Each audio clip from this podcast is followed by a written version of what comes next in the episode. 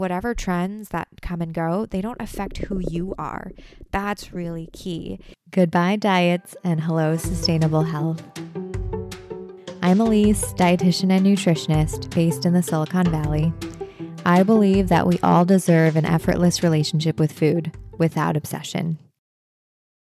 After more than a decade of dieting, binging, and everything in between, I want to help you heal and rediscover a healthy relationship with food. If you're a millennial looking for some food therapy, I'm here for you.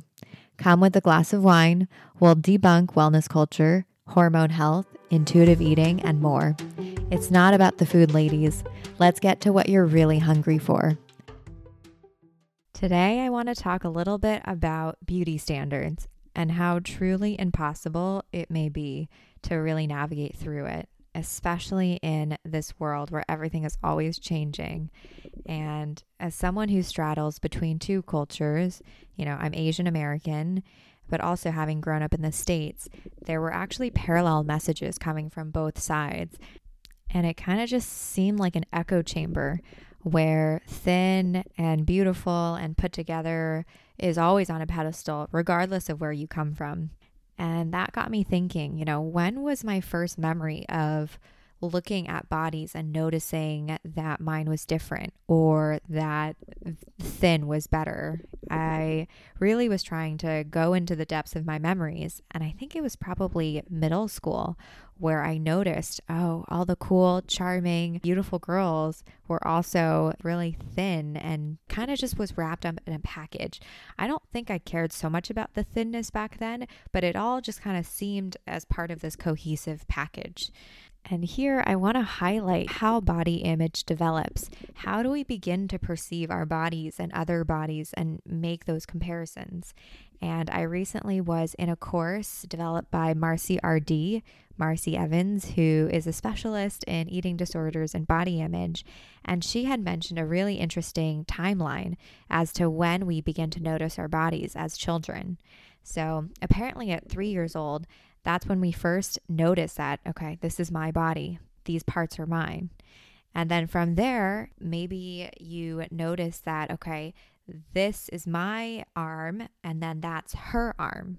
And you kind of notice differences between someone else's body part and yours. And from there, then the comparison kind of comes in where, okay, her arm is smaller, my arm is bigger. And her arm, because it's smaller, it's also better and prettier. And something about the messaging that's happening in the world gets seeped into the way that we think about what is valuable and what is well liked. And it has more meaning. So, something about the messaging that's kind of just in our world about beauty seeps into those, those very early years too, where we attach meaning to the differences. Where, okay, if her arm is smaller, then it's prettier. And it just kind of by power of osmosis, it transfers into the way that we perceive things which is wild. It's been said that at about age five or six, that's when there begins this desire to be thin. Um, and they found this in children, which that is just way too young and so stressful. I can't imagine having a child in these days with TikTok and everything. It just seems like a whole other beast. Other than that, I remember when I was little looking at people around me, of course, the whole package of cool, charismatic, beautiful, thin. That was one big package at school. But then when I went home, I remember watching shows, and I think I was predominantly into Asian movies and Asian shows. And it was just kind of the same thing where the thin ideal was even more prevalent. Everyone who had a great life was always the most thin, the most pale. The issue with all of that is it attributes value and success to appearance. And the thing is, when you're young and you see that, you think that it's all tied together. If someone is beautiful and thin and pale, they're automatically successful and well liked and they'll get the guy and everything in between and you think, okay, if I can recreate that for myself, then my life and my world will be like that too. And at that young age, when things are always changing in your body, it just seems plausible to, to kind of change your body and move in that way. So uh, the idea of success becomes wrapped up in the thing that you can control, which for most of us at 13, it's not our career, it's not our love interest. I think the most controllable factor out of all of those things is beauty and our bodies. And so, if we get one of those things, then the other things will fall into place. But if you think about that now as an adult, you know, you look at movies, you look at shows, but you already are so strong in who you are that it doesn't affect you.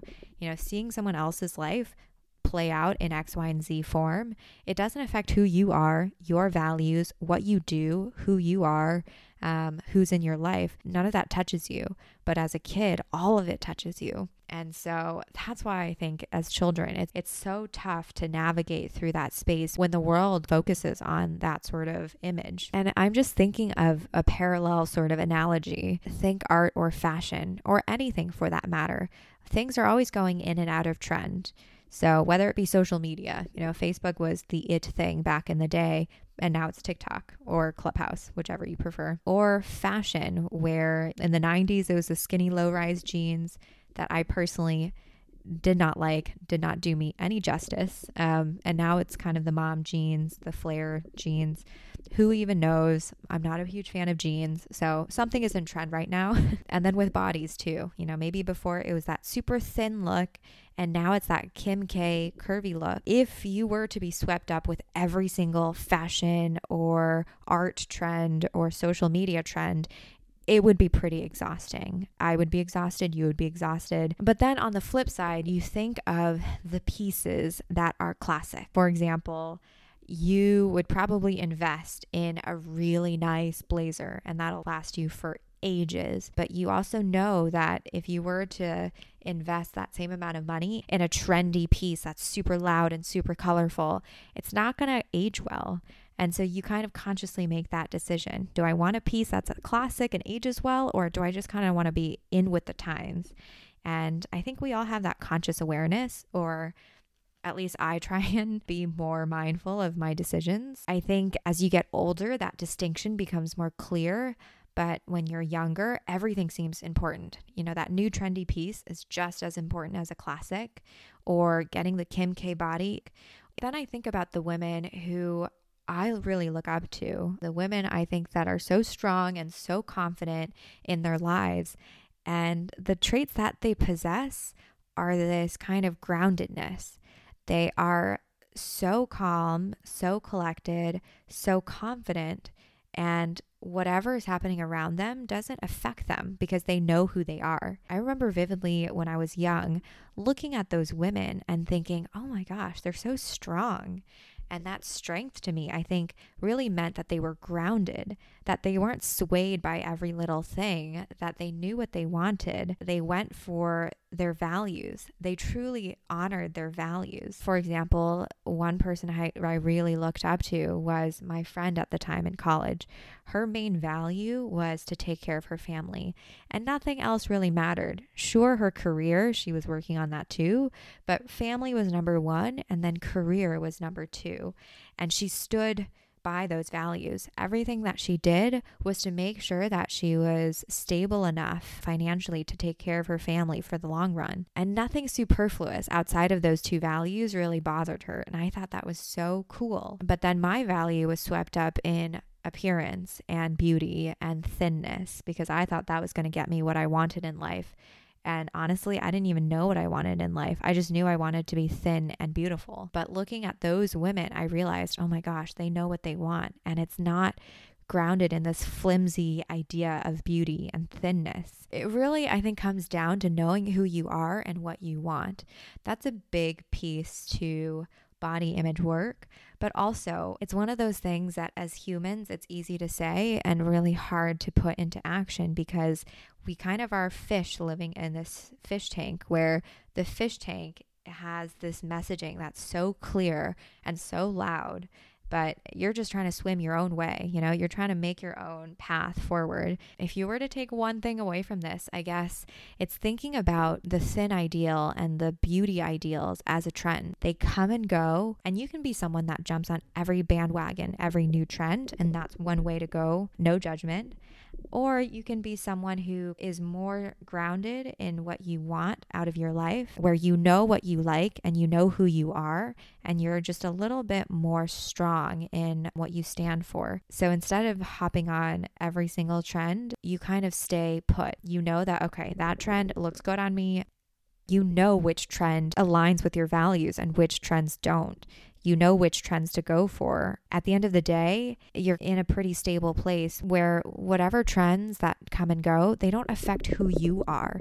That's really key. If every trend sways you in one direction, if every current and every wave in that fish tank pulls you off course and you're kind of just flailing about like a fish without really any direction, maybe it's time to get clear on what you really want, what your values are, what you care about, and not let those trends flail you around. So, something to think about. Until next time, talk to you all next Tuesday.